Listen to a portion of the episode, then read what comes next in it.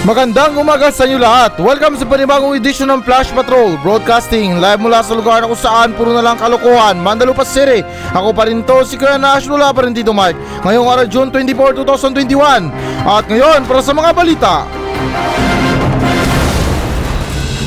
Ilang fully vaccinated na Pinoy nahahawa pa rin ng COVID-19. Department of Justice naninindigang walang batas na nagpipilit na magpapakuna ang isang Pilipino. Imbitasyon ng Liberal Party hindi pinaunlakan ni Mayor Isko Moreno. Sintomas ng Delta COVID-19 variant, hinihinalang nagbabago. Palasyo naniniwalang walang mali sa pabago-bagong COVID-19 rules ay pinapalaganap ng gobyerno. Ilang fully vaccinated na Pinoy nahahawa pa rin sa COVID-19. So ayon sa balita na to na inamin ng Department of Health o DOH na may mga fully vaccinated na mga Pilipino ang nahawa pa rin ng COVID-19. At ani ni Undersecretary Maria Rosario Berire, ang sitwasyong ito ay tinatawag umanong breakthrough infection. Ito anya yung nagkakaroon ng COVID-19 ng isang tao kahit na siya nakatanggap na ng ikalawang dose ng bakuna. At sinasaad na rin sa balita na to na sinabi rin ni Berire na mas mabisa pa rin ang mapapakuna upang hindi magkaroon ng malalang sakit na dulot ng COVID-19. Eh, yun naman pala eh. Ang bagsak or kinalabasan, magpapakuna pa rin. Kahit kailan talaga itong mga balita na to, pabida talaga eh. Hindi naman sa amin na masama sa mga balita nyo ha. Alam ko naman na yung gusto nyo na nagbabago yung mga balita nyo. Or yung mga binabalita nyo mainit-init pa. Pero para sa akin lang, Diyos ko naman. Kung hindi naman to nakakatulong sa mga tao, eh sana na ipagpaliban nyo na lang. Tulad ng balita na to, eto ulitin ko na hindi naman sa amin na masama. Ano ang magandang benefits ng mga Pilipino sa balita na to? Na kung saan na sinabi nyo na yung mga fully vaccinated na mga Pilipino nakahawa pa rin ng COVID-19. Parang pinapalabas nyo na useless yung mga bakuna. Ang dami na nga mga Pilipino ay tumanggap ng bakuna, tinatakot nyo pa. What I mean na pinapawalang gana nyo pa. Kasi ito para sa akin lang ha. Ah, bali sa isip-isip ko lang, alam niyo naman na yung bang mga Pilipino mahilig sa mga kape. In short na nervyoso yan.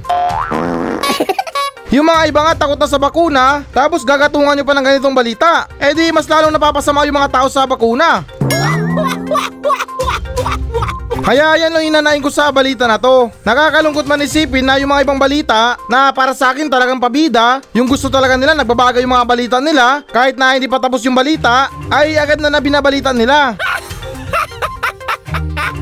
Eh, ito para sa akin lang ha. Hindi naman sa lahat ng oras yung mga Pilipino nakikinig ng balita. Kasi tayo may mga kanya-kanya tayong buhay. Busy sa negosyo, busy sa mga trabaho, or yung iba wala talang pakialam sa mga balita. Kaya iniisip ko lang or nagwo-worry lang sa mga tao na ngayon lang nakikinig ng balita. So, paano na lang kapag napakinggan nila to? Baka yung isipin nila na ay wag na, useless pala yung mga bakuna. Nakakatakot na nga, tapos bandang huli na mahawa pa rin tayo ng virus. Kahit na nagpapakuna na tayo. Pero anyway sa issue na to ay gusto ko lang linawin sa inyo ha. Agree ako sa balita na to. Na kung saan na yung mga fully vaccinated na mga Pilipino or what I mean na yung isang tao ay pwede niya pa rin makuha yung virus or mahawa siya ng virus. Pero hindi big sabihin na nakakamatay na yung virus sa kanya. Kasi sa lahat ng mga balita tungkol sa mga bakuna, yung mga epektibo nila percent lang. Merong 80%, may 70%, may 20%. Oh, di ba na talagang hindi 100% na epektibo? Pero kayo guys, pabibiliin ko kayo. Anong mas maganda, 0% o 2%? Eto na ako sa 2%. Kasi kahit paano na may 2% ako na makaligtas. Eh kesa naman na gawin natin 0%, ay talagang 0% na wala tayong panlaban sa virus. Kaya sa madaling salita, oo para sa akin na nakakahawa pa rin ng virus ngayon or nahahawa pa rin tayo ng virus ngayon kahit na fully vaccinated na tayo ay hindi ibig sabihin na grabe na yung sitwasyon natin. Kumbaga na fully vaccinated na tayo pero yung virus na nakuha natin hindi na fatal para sa katawan natin. Hindi na siya nakakamatay kasi meron na tayong panlaban sa virus. Kaya ito na panawagan ko sa mga ibang balita, what I mean sa gumagawa ng balita, ay sana naman na huwag kayo badalos-dalos sa mga binabalita nyo. Eh ito hindi naman sa amin na masama ha. Alam ko na racket nyo yan, trabaho nyo yan. Kailangan nyo na mag-update ng mga balita. Pero huwag naman sa ganitong paraan na kung saan na ginagawa nyong bobo yung mga Pilipino. Akala ko ba na we heal one? Sa Tagalog na sama-sama tayong gagaling. Tapos ganitong klase yung mga balita nyo na para sa akin na para bang tinatakot nyo yung mga Pilipino? Or pinamumukha nyo sa kanila na walang kwenta yung mga bakuna? Sayang naman yung mga effort ng gobyerno sa mga pagkautang nila sa mga ibang bansa para lang maka-order ng mga bakuna. Kaya muli inikahit ko yung mga Pilipino na tumanggap pa rin ng mga bakuna, pilitin nyo pa rin na mabakunahan kayo kasi kapag hindi kayo tumanggap ng bakuna at nagkataon na minalas kayo, natapuan kayo ng COVID-19, eh yung sana sa ospital yung bagsak nyo, ay wala, sa sementeryo yung binagsak nyo. Kasi wala eh, hindi kayo tumanggap ng panlaban. What I mean na protection sa virus. Kaya ayun, ulitin ko. Imbis na sa ospital kayo magpagaling, ay wala na, finish na. Sinintensyahan ka na ni San Pedro. Sunod naman tayo na balita. Department of Justice naninindigang walang batas na nagpipilit na magpapakuna ang isang Pilipino. So ayon sa balita na to, nakinontra ni DOJ Secretary Minardo Guevara ang Pangulong Duterte na siyang kamakailan nanakot na ipaparesto niya raw ang mga ayaw magpapakunang mamamayan. At anin ni Guevara walang batas na nagpipilit sa sinumang Pilipino na tumanggap ng mga bakuna. Ay nako, ito na naman tayo. May tikapagtanggol na naman yung mga matitigas na ulo ng mga Pilipino. Eto, hindi naman sa amin na masama at para sa akin lang. Alam ko yung batid ng Pangulo natin na para bang tapos na tapos na siya sa mga ugali ng Pilipino. Sobrang nasagad na yung pasensya niya ng mga Pilipino. Dahil na rin sa katigasan ng mga Pilipino na hanggang ngayon na ayaw pa rin tumanggap ng bakuna, kaya naiintindihan ko naman na kung bakit sinabi ng Pangulo yon. Nirerespeto ko yung batas dahil wala namang batas sa mga ganyan na kung saan na ipaparesto yung mga Pilipino kung ayaw nilang tumanggap ng bakuna. Pero hindi ba natin naisip na para sa kakabuti doon ng lahat? So bakit natin kukontrahin yung sinabi ng Pangulo? Eh eto para sa akin lang ha, tingin ko deserve naman ng mga Pilipino yan. Na kung saan na kung ayaw nilang tumanggap ng bakuna, eh umalis sila, lumayas sila dito. Mas COVID-19 ba sila sa COVID? Kasi ano bang dahilan nila kung bakit ayaw nila tumanggap ng bakuna? Wala naman tayong maayos na rasyon ng ayuda para maging masarap yung buhay natin sa kalagitnaan ng pandemya. Kaya para bang nakakalungkot isipin na parang hindi Kasi unang-una sa lahat tama naman Nirerespeto ko yung batas natin At tulad ng sinabi ko kahapon tinatanong ko to Kung meron ba tayong batas sa mga ganyan Kasi parang unfair naman sa mga ibang Pilipino Kung basta-basta na lang silang aarestuin ng walang naayon na batas Halimbawa na lang na ikaw inaaresto namin sa salang pagpatay. So paano yan sa ganitong issue? Ikaw inaaresto namin dahil utos ng Pangulo. Tapos kung aalma ka naman na basta utos yan ng Pangulo. Tumahimik ka na, sumama ka na lang sa amin. O, di ba na para bang unfair sa mga ibang Pilipino na basta-basta na lang silang aarestuin nang walang sapat na dahilan or batas. Pero in the other side naman, Nakakalungkot din isipin na para bang para sa akin na yan na lang tanging na paraan para sa mga ibang Pilipino na tumanggap sila ng bakuna. Kasi para sa akin na kahit anong pilit naman ng gobyerno, kahit anong ginagawa na nila, may kahit na yung mga Pilipino na tumanggap ng bakuna, eh ito naman itong mga Pilipino na tumanggap ng bakuna, nagbibiling diamante pa. Or nagbibiling ginto. Eh tanong ko lang sa mga ibang Pilipino na hanggang ngayon ay pa rin tumanggap ng bakuna.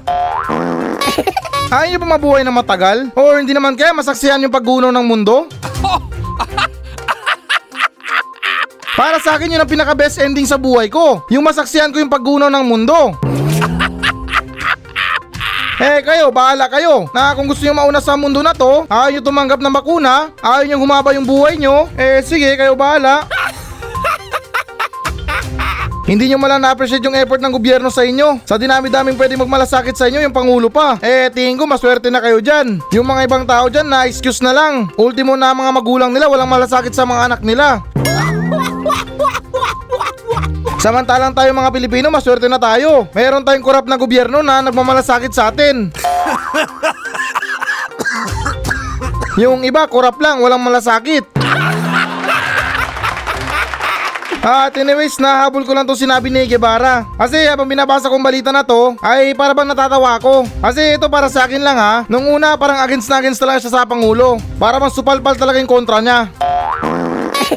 Pero pagkabandang uli maganda din yung cambio niya. Sabay sabi ni Guevara kay Duterte, sa pamamagitan ng pagsabing maaring gumamit lamang umano ang Pangulo ng matatapang na salita para higit na may parating niya sa publiko ang kanyang pagnanais na imukin lahat na tumanggap ng mga bakuna. Um, well, hindi naman sa pinangungunahan ha. Sa tingin ko lang na bago pa to sabihin ni Guevara, ay tingin ko na parang naisip ko na to. Kaya nga bigla ako napatanong kung anong klaseng batas ang ipapataw sa tao. What I mean na anong klaseng batas yung ipapataw sa tao para maaresto. Kasi para sa akin na hindi naman tayo basta-basta pwede manghuli agad. Hindi naman siguro tayo mga good boy or mga good girl para maging sunod-sunuran na lang kahit walang batas. Kaya para sa mga ibang Pilipino dyan, alamin talaga natin kung anong tama. Huwag tayo basta-basta sumama sa mga otoridad kung alam natin mismo sa mga sarili natin na wala tayong kasalanan at wala tayong ginagawang masama. Hindi porket na napakilala na yung tao na pulis, sasama ka na agad. Eh malay nyo ba kung pulis pa talaga yon? Baka mapano pa kayo? At anyways na inikahit ko pa rin yung mga Pilipino ngayon sa man lupalop ng mundo kung saan man mayroong Pilipino na tumanggap pa rin tayo ng bakuna. Dahil para sa akin na ito na lang yung nag-iisang solusyon para mawakasan itong pandemya na to. Dahil ako na naniniwala talaga ako na may ilang pa rin mga Pilipino naghihirap talaga ngayon. Marahil yung iba dyan sa inyo na okay lang, masarap pa rin ang buhay. Pero wag naman kayo maging sakim. Dahil yung ibang mga Pilipino hanggang ngayon wala pa rin trabaho. Matapos sila matanggal sa trabaho. Kaya maging mapagbigay naman tayo sa mga kapwa Pilipino natin. Dahil kung nabakunahan na tayo lahat ng mga Pilipino, kahit na siguro magtumbling tayo dyan sa EDSA, wala na yung pakialam yung gobyerno. Sa madaling salita, kahit na may pandemya pa rin, basta tayong lahat ng mga Pilipino na bakunahan na, ay wala nang problema yan. Talo-talo na lang tayo sa paracetamol at vitamins. Sunod naman tayo na balita. Imbitasyon ng Liberal Party hindi pinaunlakan ni Mayor Isko Moreno. So ayon sa balita na to na mistulang inisnab ni Manila City Mayor Isko Moreno ang imbitasyon sa kanya ng Partidong Liberal nang kanyang sabihin na nakatutok pa rin siya sa paghahanda sa pagbangon muli ng kanyang baluarte sa oras na maabot ang tinatawag na herd immunity sa bansa. At sinasaad na rin sa balita na to, sinabi rin ni Isko Moreno na ang lahat ng usapin niya patungkol sa politika ay hindi pa nararapat na talakayin sa kasulukuyan. Dagdag niya nakapokus siya ngayon sa pagbabakuna ng 1.1 million na mga milenyo sa 22 vaccination site ng kanilang lugar. Um, para sa akin na may point naman si Isko Moreno. Kasi tama naman yung sinabi niya. As in na tamang tama talaga. Pero yun ay para sa akin lang. Kasi ngayon yung mga litsugas na mga politiko ngayon, imbis na magtrabaho sa mga trabaho nila, ay ngayon gumagawa ng kampo. Bumubuo na ng samahan para sa halalan 2022. Ang kakapal na mukha nyo, layo pa ng eleksyon. Tapos yan pang inuuna nyo ngayon? Eh, hindi naman sa amin na masama ha. Yung ilan dyan sa inyo nasa pwesto pa. Pero parang baliktad yung nangyayari. Yung iba inuuna nila yung paghahanda nila sa eleksyon, kesa naman nagampanan nila yung trabaho nila, makatulong man lang sa pandemya na to, wala, yung ginagawa nila andun, pasikat na sa mga tao. Kaya kahit kailan na nakakabilib talaga si Isko Moreno. Eh ito hindi naman sa akin nakampiyan siya ha. Para sa akin siya yung may utak na gobyerno. Kumbaga na matalino siya. Pero hindi ko naman sinasabi na bobo yung ibang gobyerno. Linawin ko na para sa akin lang naman. Kasi simula nung nakilala ko si Isko Moreno, talagang trabaho ng trabaho talaga yan siya. Pagkaupo niya pa lang sa Maynila, nilinis niya agad yung Maynila. Na para bang unang step ng katulong, maglinis agad ng bahay. Pero hindi ko naman sinasabi na katulong si Isko Moreno. Hinaalin tulad ko lang ginagawa niyang trabaho sa trabaho na ginagawa ng katulong. Kaya kahit kailan na nakakabilib talaga si Isko Moreno. Kasi instead na sumakay agad siya ng bus, iligtas niya yung sarili niya para makauwi na. Pero yung ginawa niya tambay-tambay muna. Yosi-yosi muna sa labas ng terminal. Kaya wala, nakakaya itong mga partido na to. Na ulitin ko na imbes na magtrabaho sila, nasa pwesto naman sila, at medyo matagal-tagal pa yung eleksyon, ay yung sa kanila, inuuna talaga nilang eleksyon, bago kumilos sila sa kanilang mga trabaho. Eh, parang nakakaya naman yun para sa mga Pilipino. Para sa akin, naalantaran naman yung pagkakapal ng mga mukha nyo. Magtrabaho muna kayo, ipakita nyo muna sa mga Pilipino na karapat dapat kayo. Sa inaasta nyo para nakita nyo na yung future ah. Na para bang, uy, halika na, sama ka na sa amin. Nasilip na namin yung future, panalo kami sa eleksyon. Mga utot nyo, magtrabaho muna kayo. Pero anyways na, ito may iba tayo ha. Ito para sa akin lang talaga, linawin ko para sa akin lang talaga. At ulitin ko na para sa akin lang talaga. At hindi naman sa amin na masama. Kaya ayan, ulitin ko ha, na ito may iba tayo. Alam nyo may kasabihan na yung magnanakaw galit sa kapwa magnanakaw. Para sa akin na naniniwala ako dyan. Kasi subok ko na kay Mang Dodong. By the way, si Mang Dodong yung tanod namin sa barangay Silaway. Na tanod sa umaga, akit bahay sa gabi. Minsan kasi na nakwento niya rin sa akin yan na kung saan na kapag rumarakit siya sa mga akit ay talagang never siya nagsasama ng kasama. Talagang mag-isa siya rumarakit. Kasi alam nyo naman na malay ba natin or kung kayo yung magnanakaw. Kung magsasama kayo ng kasama sa mga racket nyo na akit eh baka mahuli pa yung kasama mo. At sa ganun na matimbog ka rin. Kaya si Mang Dodong rumarakit na mag-isa. Pero yung point ko lang dito, kaya ko lang naman na nabanggit yung mga magnanakaw na yan, di naman kaya ganyan yung kalakalan sa gobyerno? Oops, wala akong sinasabi na ganyan yung plano ni Isko Moreno ha. Basta ako yung sinabi ko lang dito, yung magnanakaw galit sa kapwa magnanakaw. Pero anyway, sana nagets nyo yun. At muli, good job sa trabaho mo, Mayor Isko Moreno. Para sa akin na wala ka talagang katulad. Kasi ulitin ko sa huling pagkakataon na para sa akin iba yung pinamalas mo. Kasi imbes na sumali ka sa Liberal Party na yan, ay mas pinili mo na tapusin yung mga trabaho mo. Kaya para sa mga ibang hanay ng gobyerno, sa mga politiko na may balak na tumakbo sa posisyon, ay mahihiya naman kayo. Hindi pa sumasapit yung dilim, nagsisilabasan mo yung mga pangil nyo. Kaya galing-galingan nyo na lang sa panguto ng mga Pilipino. Dahil para sa akin kung akong tatanungin nyo, ba't ko naman kayo sasagutin? Hindi, joke lang. Um, ganito kasi yan. Pagod na pagod na ako sa mga politiko na walang kwenta. Na puro na lang pangako sa araw ng eleksyon. Sa tagal-tagal ng gobyerno sa Pilipinas, ilang henerasyon na ng administrasyon ang dumaan sa Pilipinas, ay yung napaka-basic na problema sa Pilipinas na kahirapan na hindi pa masolusyonan. Hindi naman sa pinipressure yung gobyerno. Yung sa akin lang, tuparin niyo yung mga pangako niyo sa mga Pilipino.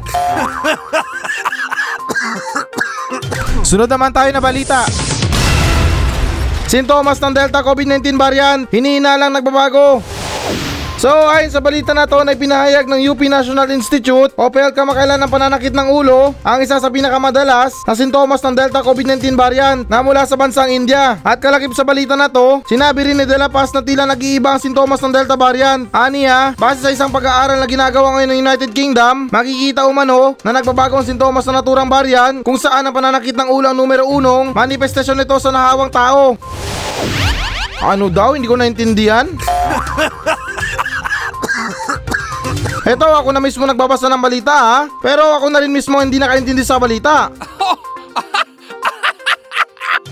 Kasi ano ba sinabi sa balita na to? Bukod sa numero uno sintomas ng variant or what I mean na yung Delta variant, eh wala naman silang sinabi na ibang sintomas na halimbawa na lang sa sintomas na to. Yung pangunahin na sintomas, sakit ng ulo. Tapos yung panibago na sintomas ay pananakit ng katawan. Kaya yun ang hindi ko maintindihan sa balita na to. Kasi ulitin ko na wala naman sinabi dito or binanggit na ibang sintomas. Puro sakit ng ulo lang. Ewan ko lang para sa mga iba kung nakuha nila yung balita na to. Pero ganun pa man kung nakuha nyo yung balita na to, ay pakibalik na lang sa akin. Hindi, joke lang na ito, seryoso na ha. Marami naman sa atin na ibang Pilipino nakakaranas ng sakit ng ulo. Kahit na wala pang COVID na to na marami na nakakaranas ng sakit ng ulo. At naniniwala ako na ilan sa mga Pilipino ay halos araw-araw nakakaranas ng sakit ng ulo. May pera, masakit ang ulo. Walang pera, mas masakit ang ulo. Walang jowa, masakit ang ulo. Boring, masakit ang ulo. Na para bang para sa akin na normal na itong mga sakit ng ulo sa atin. Di kaya itong Delta COVID-19 variant na to. Gamot na medical lang solusyon dito. Hoy, daan na lang natin sa salon pass. Kasi yun naman ang sinabi dito. Numero uno sintomas, sakit ng ulo. Pati baka madala na to sa yoga. Oo, seryoso na yoga-yoga na lang. Kasi ang yoga na nakaka-relax ng ulo.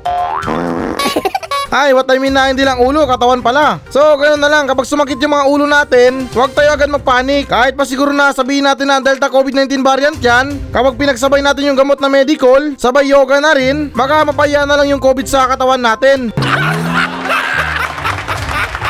Mahihiya sila sa sobrang lakas ng relaxation ng katawan natin. Pero anyways, puro naman ang kalokohan. Eto para sa akin lang ha, at ganoon na rin na seryosong payo lang. Para sa mga ibang Pilipino, kung nakakaranas tayo ng mga sintomas, ay huwag na natin patagalin pa. Magpunta tayo agad sa pinakamalapit na ospital. Kumonsulta agad tayo kung may COVID tayo or wala. Dahil para sa akin, sa ganyang paraan, hindi lang sarili natin yung naliligtas natin, kundi na rin yung mga kasama natin sa bahay, mga mahal natin sa buhay, at the same time na ganun na rin sa ingitera nating kapitbahay. Sunod naman tayo na balita. Palasyo naniniwalang walang mali sa pabago-bagong COVID-19 rules na ipinapalaganap ng gobyerno. So ayon sa balita na to na pinahayag ng palasyo kamakailan na wala naman umanong mali kung bawiin o baguhin ng gobyerno ang ilang mga protokol sa COVID-19. At iginiit ng palasyo na matapos bawiin ng Pangulo ang bagong patakaran ay dineklara nito kamakailan tungkol sa paggamit ng mga face shield. At sinasaad na rin sa balita na to na walaan niyang mali kung baguhin ng gobyerno ang mga patakaran bagkus meron umanong biglaan na pangyayari na nagaganap at nagbabago rin yung sitwasyon sa bansa. Ah, para sa akin tama naman yung gobyerno. Na wala naman siguro mali kung baguhin nila yung patakaran sa COVID-19. Or what I mean na yung mga rules na ipinapalaganap ng gobyerno. Yung problema lang kasi dito, yung pag-update sa mga tao. At ganoon na rin sa mga balita na kung saan na sinabi ng ibang balita, ganito yung protocol. At ganoon din sa ibang balita, iba rin yung protocol nila. Kaya yung mga tao malilito sa mga balita. Kasi para sa akin na hindi naman sa lahat ng oras. Yung mga balita na dumarating bago talaga. Na kung saan na anong isang araw pa yung balita. Tapos sasabihin pa nila na nagbabaga pa yung balita nila. Samantala na kumbaga sa pagkain, kaning bahaw na lang yung balita. Na ininit na lang or ginawa na lang fried rice. Para masabi lang nila na bago yung balita nila. Kaya linawin ko yung point ko lang dito na ito para sa akin lang ha. Walang mali sa pabago-bago na patakaran ng gobyerno tungkol sa mga protocols. Kasi who knows na hindi pa tayo tapos sa pandemya na to. Eh malay ba natin na mga Pokemon itong virus na to? Or sabihin natin na mga variants na to na kung saan na pwede pa silang mag-evolve. Kaya para sa akin walang mali doon. Yung Facebook at Messenger nga natin kailangan pa natin i-update. Ito pa kaya mga protocol sa pandemya. Kaya yung para sa akin lang talaga, yung mali dito na ulitin ko sa uling pagkakataon para maintindihan nyo na mga litsugas kayo. Wala sa gobyerno ang mali. Hindi naman sa pinagbibintangan pero para sa akin, naniniwala ko yung mali dito ay sa mga balita. Yung pag-update nila sa mga balita na kung saan na yung iba ilang araw na nakalipas yung balita ay binabalita pa rin nila. Tapos yung iba naman updated talaga or masyadong advance sa balita kaya yung mga ibang Pilipino naguguluhan sa balita. At para sa akin din na ito rin yung hirap sa mga ibang network na kung saan na talagang pakitang gilas sila sa mga tao. Eh di kayo ng number one, kayo ng magaling. Akala nyo naman na yung buong sambayan ng Pilipino talagang nakikinig ng balita. Kaya yung para sa akin lang dito, yung panawagan ko sa mga nagbabalita, eh ito hindi naman sa inuutusan kayo, ay isa naman lang na maging stick kayo sa balita. Hindi yung nagdaan na yung balita, tapos sasabihin nyo kinabukasan nagbabaga yung balita. Eh, paano na lang yung mga Pilipino na napadaan na sa mga balita na kung saan na sabihin nila na okay, yan pala ang patakaran ngayon. Pero yung totoo na nabago na pala yung patakaran. Pero ito na linawin ko na rin sa mga balita ko ay hindi yun ako dapat nasisihin pa. Kasi unang-una sa lahat, inamin ko na na maligamgam lang yung mga balita ko. na kung saan din na yung sa iba na sinasabi nila na nagbabago yung mga balita nila. Sa akin, ibahin nyo ko. Maligamgam lang yung mga balita ko na kung saan na kinukuha ko rin sa mga news site at ito binabalanse ko yung komento ko sa mga balita. Sa madaling salita, sa gitna ako. Wala akong pinapanigan. Kaya muli na i-remind ko lang sa inyo na tayo mga Pilipino hanggat may pandemya pa rin ngayon ay dapat na kahit papano ay maging updated tayo sa mga balita. eh ika nga din sa kasabihan, lamang ang may alam. So ayan guys, ito na pinakahihintay nyo. Magbabasa na ako ng audience mail. Mula sa mga nagmensahe sa akin sa Facebook page ng Flash Patrol. Pero bago ang lahat, ay gusto ko lang batiin yung pamangkin ko ng happy happy birthday. Andyan siya ngayon sa Batangas. Bale, ito yung pinakaunang birthday niya sa mundo. Kaya muli, happy birthday sa'yo pamangkin. At ulit, babasahin ko na yung mga nagmensahe sa akin. Bale, unahin ko lang tong tao na to na nag-comment siya sa Facebook Spotify post namin na walang iba kundi si Jeff Depas ng Tigatakloban. Sinabi niya na Kuya Nash, bakit marami ang replay sa programa mo?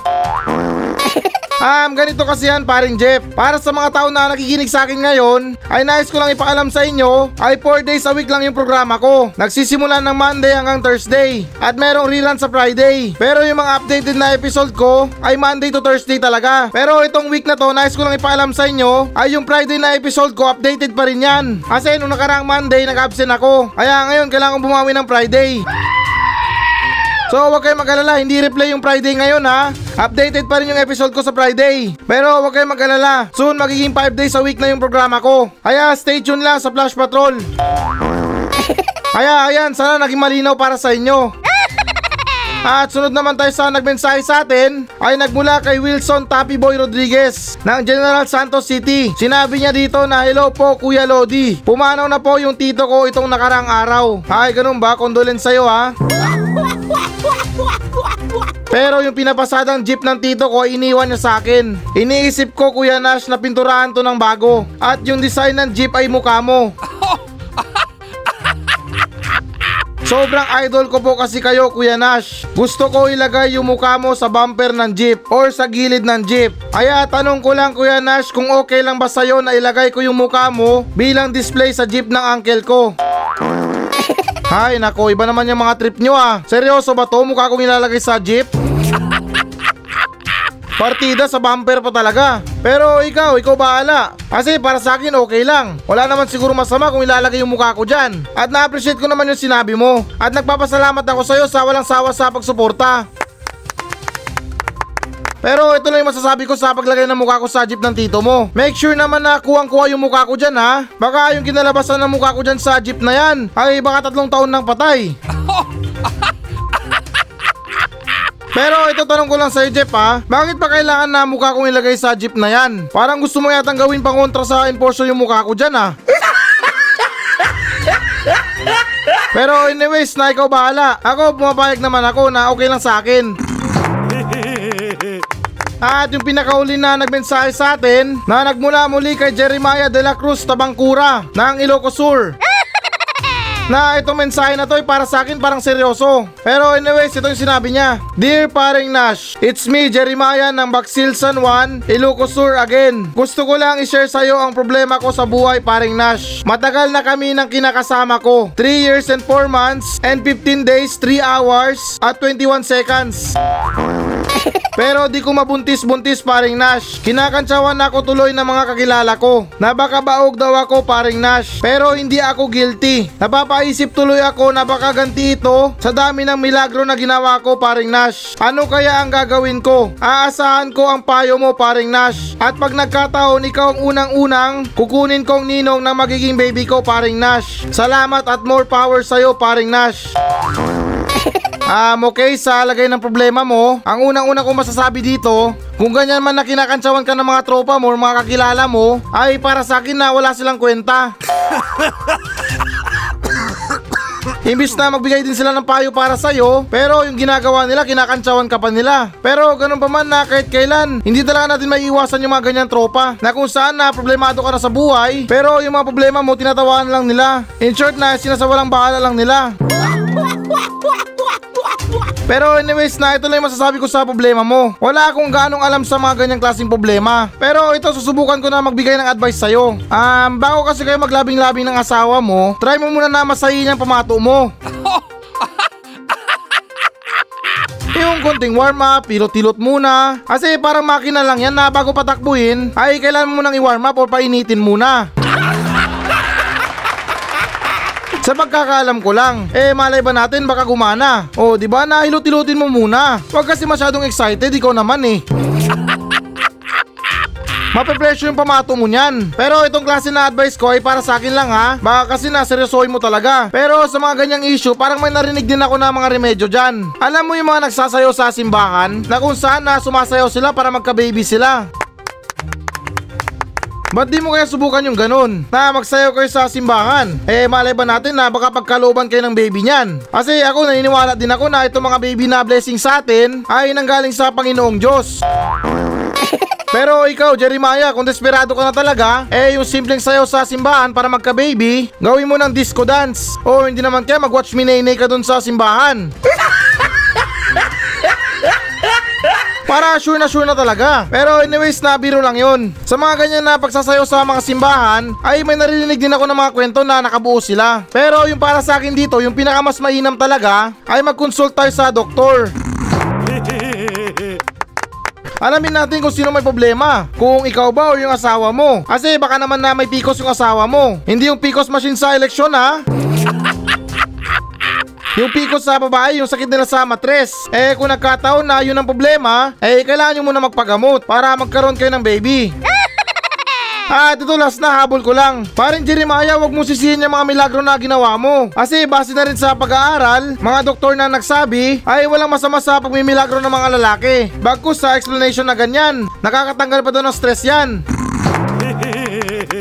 Kaya muli, parin Jeremiah, tatlong payo na ang binigay ko sa'yo na ikaw nang bahala na mamili doon. Na yung number one, bago sumabak sa agera, warm up yung pamato, konting masahe-masahe. At yung pangalawa, mag Harlem Shake sa simbahan or mag-watch Minay At yung pangatlo naman, kumonsulta sa mga doktor at alamin kung sino may problema.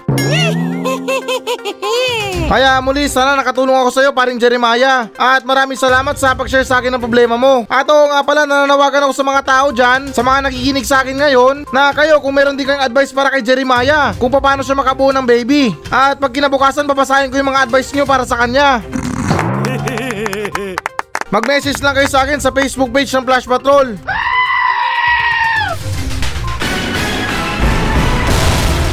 Hello guys, bago natin tapusin ang show na to, ay hinikayat ko lang yung mga audience na mag-message sa akin dito sa Mandalupa Station. Lahat ng mga question nyo, lahat ng mga comments, mga complain, or compliments man yan, ay susubukan kong tutugunan lahat yan dito sa aking show. Pumunta lang kayo sa Facebook page ng Flash Patrol at mag-iwan kayo ng message nyo doon kung ano bang gusto nyo iparating. Na kung may problema kayo sa mga buhay nyo, sa mga bahay nyo, kung meron kayong gustong palayasin, ay chance nyo na to na para sabihin sa akin. At ako na mismo ang magpapalaya sa kanila. At hindi lang nagtatapos doon. Pwede pwede ko rin kayong shoutout sa aking show. At ipinapangako ko na matutugunan ko talaga yan. Napaka-desperado ko na sa lahat. Kaya please lang, kung meron talaga kayong mga message, may mga saloobin kayo tungkol sa mga sinasabi ko, ay wag lang kayong mahiya. Kaya tandaan, FB page Flash Patrol. At please guys, pakipollow na rin. Kasi talagang desperado na ako sa buhay.